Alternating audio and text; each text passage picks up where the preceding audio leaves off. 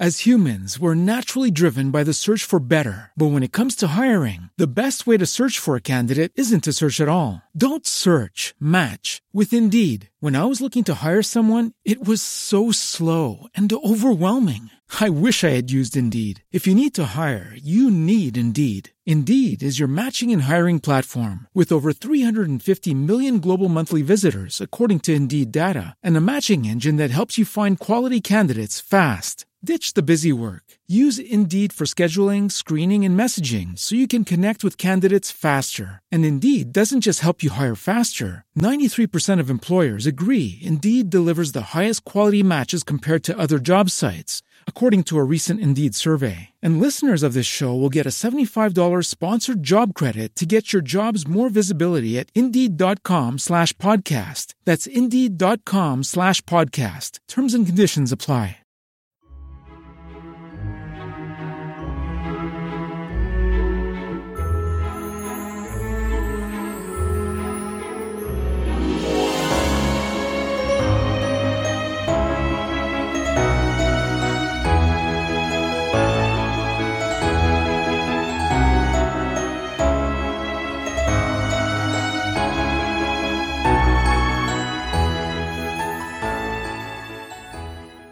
Welcome back, everyone, to 1001 Classic Short Stories and Tales. This is your host, John Hagedorn, and it's time for another Robin Hood adventure from The Merry Adventures of Robin Hood by Howard Pyle.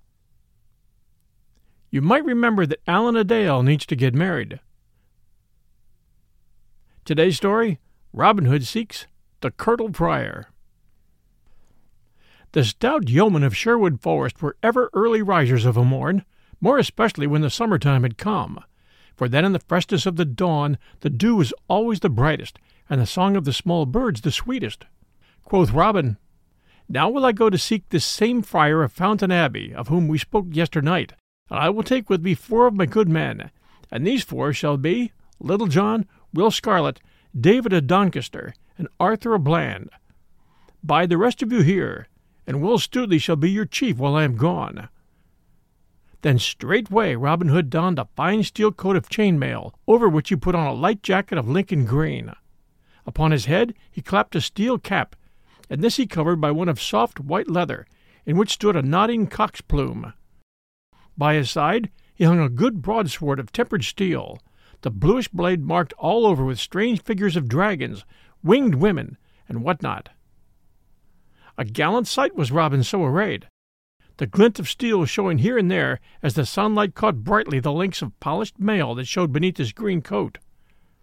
So, having arrayed himself, he and the four yeomen set forth upon their way, Will Scarlet taking the lead, for he knew better than the others whither to go. Thus, mile after mile, they strode along, now across a brawling stream, now along a sunlit road, now adown some sweet forest path, over which the trees met in green and rustling canopy and at the end of which a herd of startled deer dashed away, with rattle of leaves and crackle of branches. Onward they walked with song and jest and laughter till noontide was past, when at last they came to the banks of a wide, glassy, and lily padded stream. Here a broad, beaten path stretched along beside the banks, on which path labored the horses that tugged at the slow moving barges, laden with barley meal or what not, from the countryside to the many towered town. But now, in the hot silence of the midday, no horse was seen, nor any man besides themselves. Behind them and before them stretched the river, its placid bosom ruffled here and there by the purple dusk of a small breeze. Now, good uncle, quoth Will Scarlet at last, when they had walked for a long time beside this sweet, bright river. Just beyond yon bend ahead of us is a shallow ford which in no place is deeper than my mid thigh, and upon the other side of the stream is a certain little hermitage hidden amidst the bosky tangle of the thickets, wherein dwelleth the Friar of Fountain Dale. Thither will I lead thee, for I know the way, albeit it is not over hard to find. Nay, quoth jolly Robin, stopping suddenly, had I thought that I should have had to wade water, even were it so crystal a stream as this, I had donned other clothes than I have upon me. But no matter now, for after all a wetting will not wash the skin away, and what must be, must. But bide ye here, lads, for I would enjoy this merry adventure alone. Nevertheless, listen well, and if ye hear me sound upon my bugle horn, come quickly. So saying, he turned and left them, striding onward alone. Robin had walked no farther than where the bend of the road hid his good men from his view, when he stopped suddenly, for he thought that he heard voices. He stood still and listened, and presently heard words passed back and forth betwixt what seemed to be two men, and yet the two voices were wondrously alike. The sound came from over behind the bank, that here was steep and high, dropping from the edge of the road a half a score of feet to the sedgy verge of the river. "'Tis strange," muttered Robin to himself after a space, when the voices had ceased their talking. "Surely there be two people that spoke the one to the other, and yet methinks their voices are mightily alike. I make my vow that never have I heard the like in all my life before. Truly, if this twain are to be judged by their voices, no two peas were ever more alike. I will look into this matter. So saying, he came softly to the river bank, and laying him down upon the grass, peered over the edge and down below. All was cool and shady beneath the bank.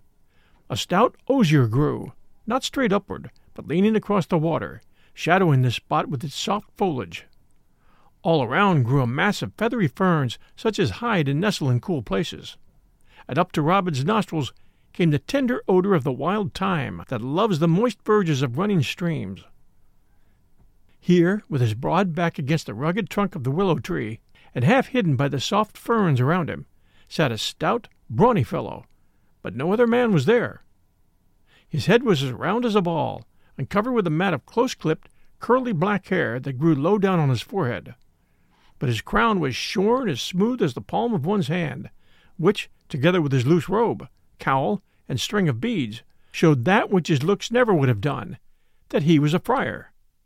His cheeks were as red and shining as a winter crab, albeit they were nearly covered over with a close curly black beard, as were his chin and upper lip likewise.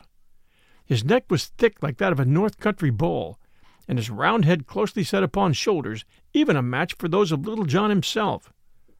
Beneath his bushy black brows danced a pair of little gray eyes that could not stand still for the very drollery of humor. No man could look into his face and not feel his heartstrings tickled by the merriment of their look. By his side lay a steel cap, which he had laid off for the sake of the coolness to his crown. His legs were stretched wide apart, and betwixt his knees he held a great pasty compounded of juicy meats of divers kinds made savory with tender young onions, both meat and onions being mingled with a good rich gravy. In his right fist he held a great piece of brown crust, at which he munched sturdily, and every now and then he thrust his left hand into the pie and drew it forth full of meat. Anon he would take a mighty pull at a great bottle of Malmsey that lay beside him. By my faith, quoth Robin to himself, I do very believe that this is the merriest feast, the merriest wight, the merriest place, and the merriest sight in all merry England. Methought there was another here, but it must have been this holy man talking to himself. We'll return with our story, Robin Hood Seeks the Curtal Friar, right after these sponsor messages. Hi, everyone. The holiday season is upon us, and I'll be glued to the telly for BritBox on many a night. I've already shared with you the fact that I keep up with Father Brown and Poirot at BritBox.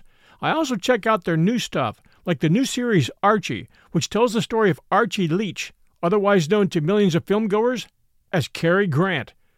This story comes from his daughter Jennifer Grant and ex wife Dyan Cannon. It's a series. The performance of Jason Isaacs, who plays Cary Grant, is top notch. I highly recommend it. You can only find it on my favorite TV, BritBox. Sign up to BritBox today to stream Archie and other fan favorites today from any device. I have a special limited time offer for my US and Canadian listeners. Get 50% off your first month when you sign up for a monthly plan, but only if you go to BritBox.com and use my promo code 1001 Stories at checkout. Don't wait. Get 50% off your first month. Just use promo code 1001 Stories at BritBox.com. Try it. You'll like it.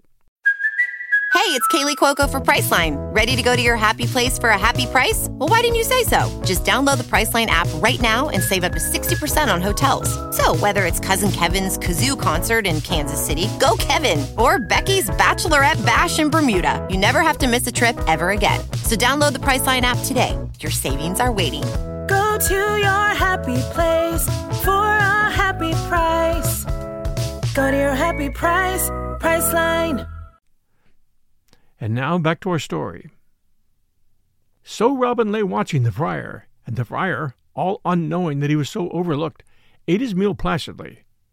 At last he was done, and having first wiped his greasy hands upon the ferns and wild thyme, and sweeter napkin ne'er had king in all the world, he took up his flask and began talking to himself as though he were another man, and answering himself as though he were somebody else.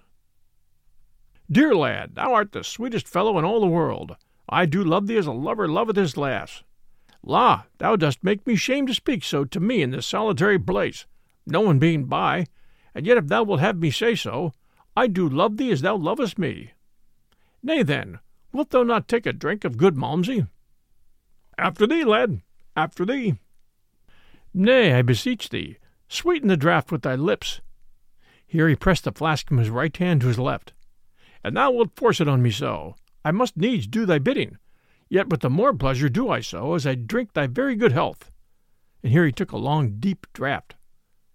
And now, sweet lad, 'tis thy turn next. Here he passed the bottle from his left hand back again to his right. I take it, sweet chuck, and here's wishing thee as much good as thou wishest me. Saying this, he took another draught, and truly he drank enough for two. All this time merry Robin lay upon the bank and listened, while his stomach so quaked with laughter that he was forced to press his palm across his mouth to keep it from bursting forth. For truly he would not have spoiled such a goodly jest for the half of Nottinghamshire. Having gotten his breath from the last draught, the friar began talking again in this wise.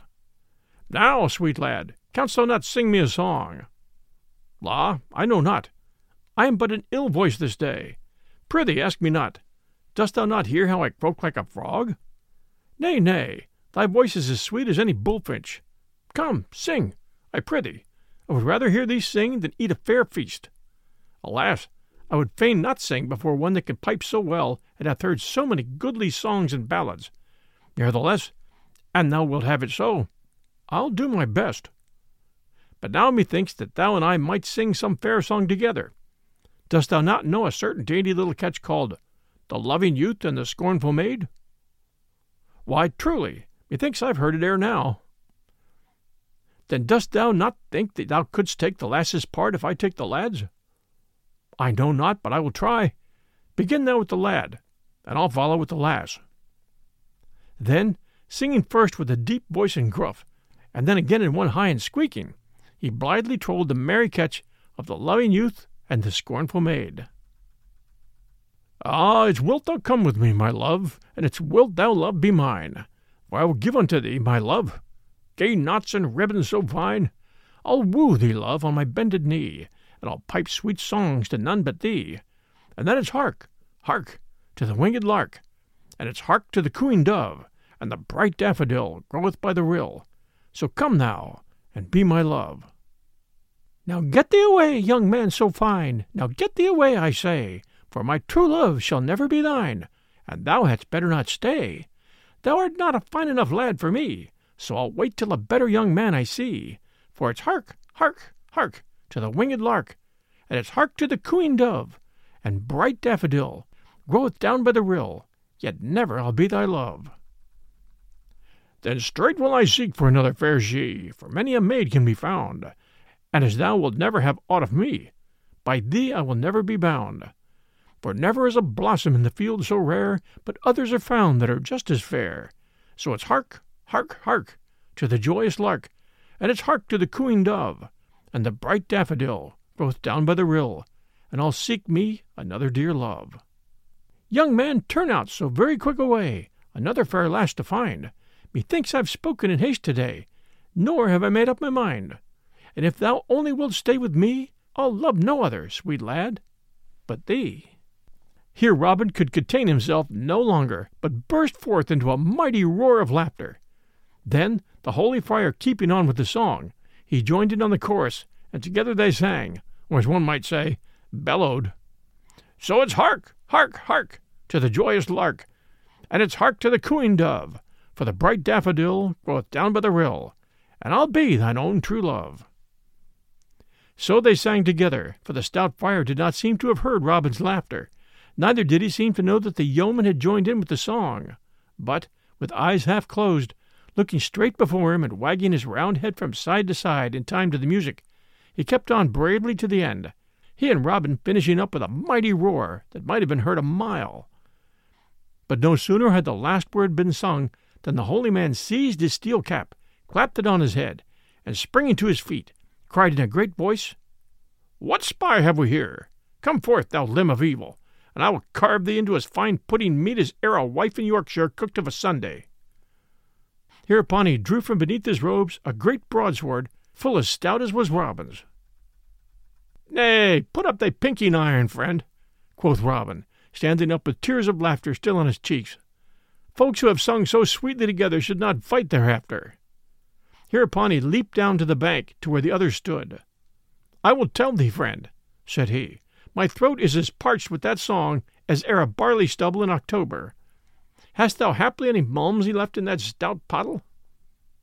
Truly, said the friar in a glum voice, thou dost ask thyself freely where thou art not bidden.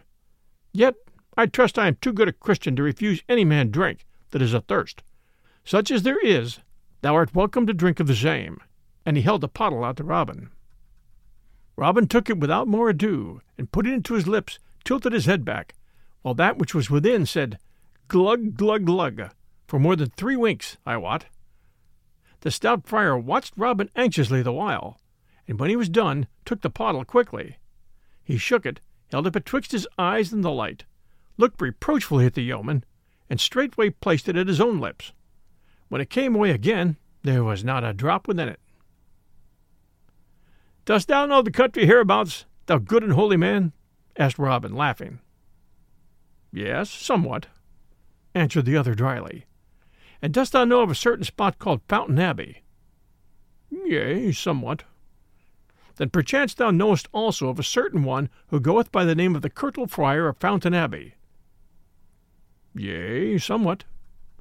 Well then, good fellow, holy father, or whatever thou art, quoth Robin, I would know whether this same friar is to be found upon this side of the river or the other.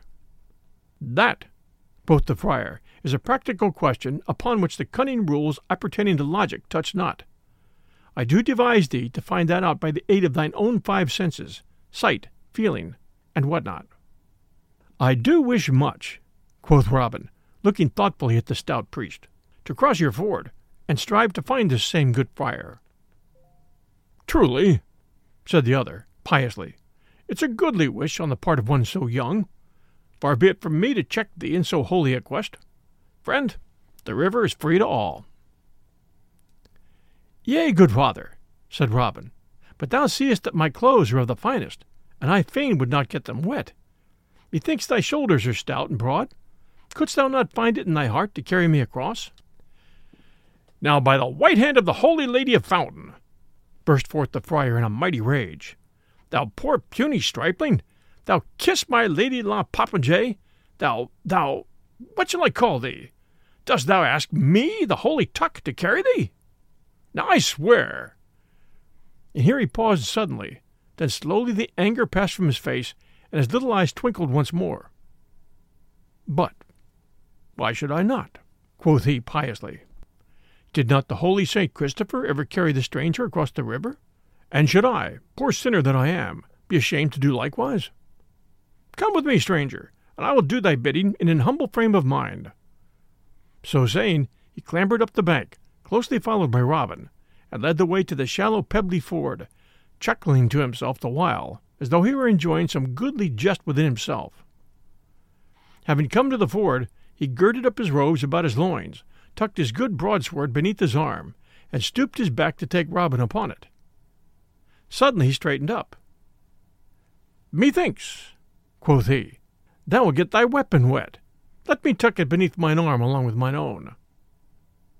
Nay, good father, said Robin, I would not burden thee with aught of mine but myself. Dost thou think, said the friar mildly, that the good Saint Christopher would have sought his own ease so? Nay, give me thy tool as I bid thee, for I would carry it as a penance to my pride. Upon this, without more ado, Robin Hood unbuckled his sword from his side and handed it to the other, who thrust it with his own beneath his arm. Then once more the friar bent his back, and Robin, having mounted upon it, he stepped sturdily into the water, and so strode onward, splashing in the shoal, and breaking all the smooth surface into ever widening rings.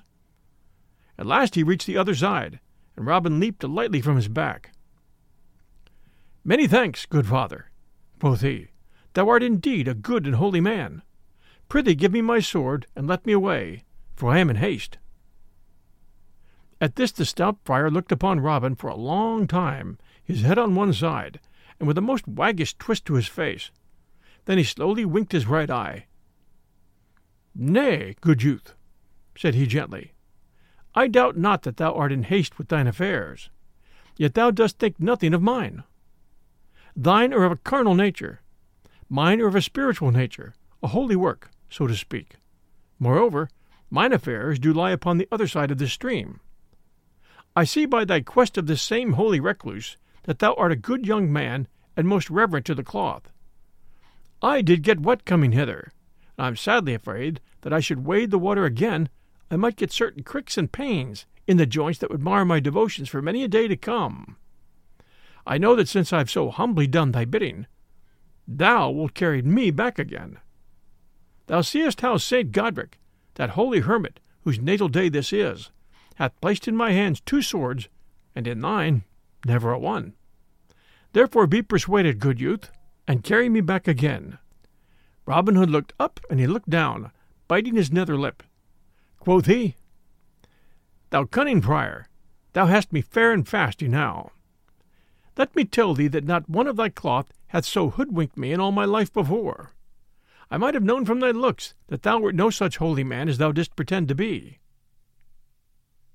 Nay, interrupted the friar, I bid thee speak not so scurrilously neither, lest thou mayst perchance feel the prick of an inch or so of blue steel. Tut, tut, said Robin, speak not so, friar. The loser hath ever the right to use his tongue as he doth list. Give me my sword. I do promise to carry thee back straightway. Nay, I will not lift the weapon against thee. Marry, come up, quoth the friar. I fear thee not, fellow. Here is thy skewer, and get thyself presently ready, for I would hasten back. So Robin took his sword again, and buckled it at his side, and then he bent his stout back, and took the friar upon it. Now, I wot, Robin Hood had a heavier load to carry in the friar than the friar had in him.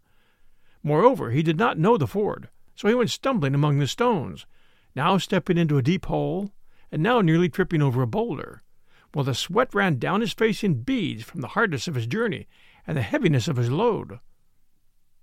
Meantime, the friar kept digging his heels into Robin's sides, and bidding him hasten, calling him many ill names the while.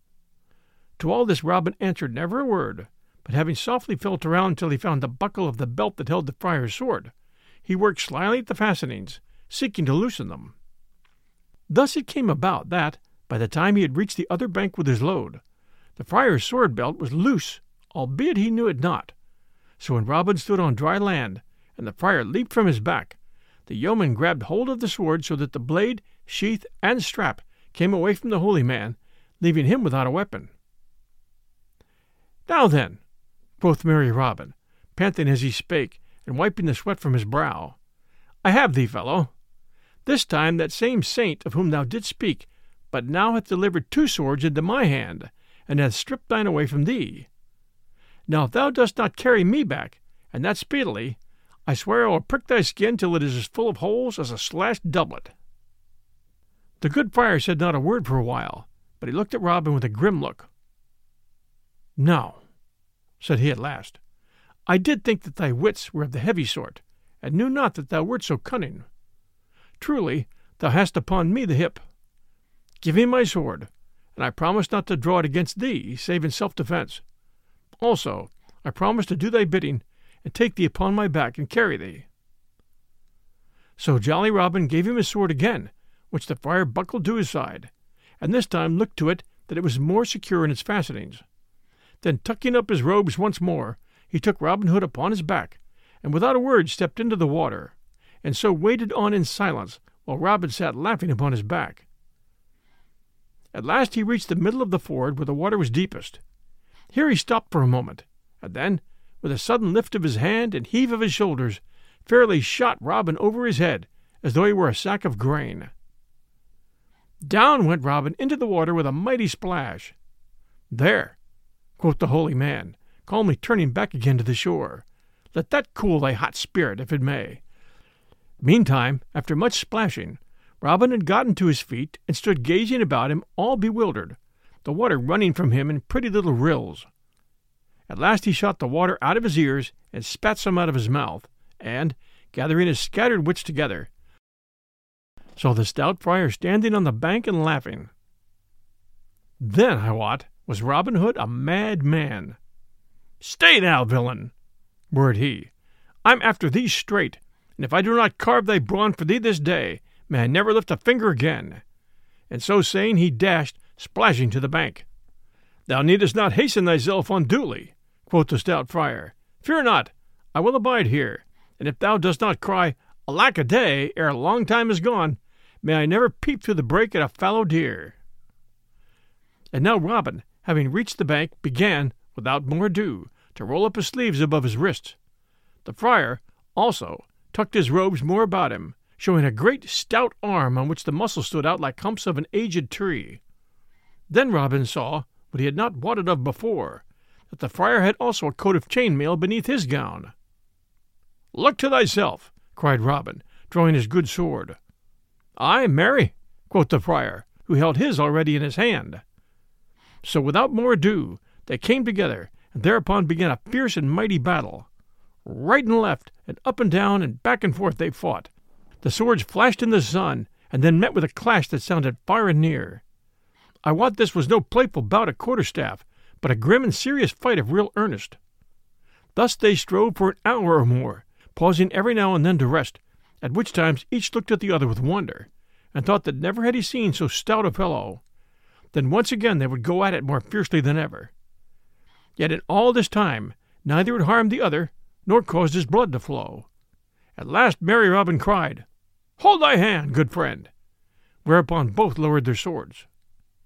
Now I crave a boon ere we begin again, quoth Robin, wiping the sweat from his brow. For they had striven so long that he began to think that it would be an ill done thing either to be smitten himself or to smite so stout and brave a fellow. What wouldst thou have of me? asked the friar. Only this, quoth Robin, that thou wilt let me blow thrice upon my bugle horn. The friar bent his brows and looked shrewdly at Robin Hood. Now I do verily think that thou hast some cunning trick in this, quoth he. Nevertheless, I fear thee not, and I will let thee have thy wish, providing thou wilt also let me blow thrice upon this little whistle. With all my heart, quoth Robin. So here goes for one. So saying, he raised his silver horn to his lips and blew thrice upon it, clear and high. Meantime the friar stood watching keenly for what might come to pass, holding in his fingers the while the pretty silver whistle, such as knights use for calling their hawks back to their wrists, which whistle always hung at his girdle along with his rosary. Scarcely had the echo of the last note of Robin's bugle come winding back from across the river, when four tall men in Lincoln green came running around the bend of the road, each with a bow in his hand and an arrow ready nocked upon the string. Ha! It is thus, thou traitor knave! cried the friar. Then, marry, look to thyself. So saying, he straightway clapped the hawk's whistle to his lips and blew a blast that was both loud and shrill. And now there came a crackling of the bushes that lined the other side of the road, and presently forth from the covert burst four great shaggy hounds. Adam Sweetlips! Adam Bellthroat! Adam Beauty! Adam Fangs! cried the friar, pointing at Robin. And now it was well for that yeoman that a tree stood next to him beside the road, else he would have had an ill chance of it. Ere one could say Gaffer down the dale, the hounds were upon him, and he had only time to drop his sword and leap lightly into the tree, around which the hounds gathered, looking up at him as though he were a cat on the eaves. But the friar quickly called off his dogs. Adam! cried he, pointing down the road to where the yeomen were standing stock still with wonder of what they saw. As the hawk darts upon its quarry, so sped the four dogs at the yeoman. But when the four men saw the hounds so coming, all with one accord, saving only Will Scarlet, drew each man his goose feather to his ear, and let fly his shaft. And now the old ballad telleth of a wondrous thing that happened, for thus it says, that each dog so shot at leaped lightly aside, and as the arrow passed him whistling, caught it in his mouth and bit it in twain. Now it would have been an ill day for those four good fellows had not Will Scarlet stepped before the others and met the hounds as they came rushing. Why, how now, Fangs? cried he sternly. Down, Beauty! Down, sirrah! What means this? At the sound of Will's voice, each dog shrank back quickly, and then straightway came to him and licked his hands and fawned upon him, as is the wont of dogs that meet one that they know. Then the four yeomen came forward, the hounds leaping around Will Scarlet joyously. Why, how now? cried the stout friar. What means this?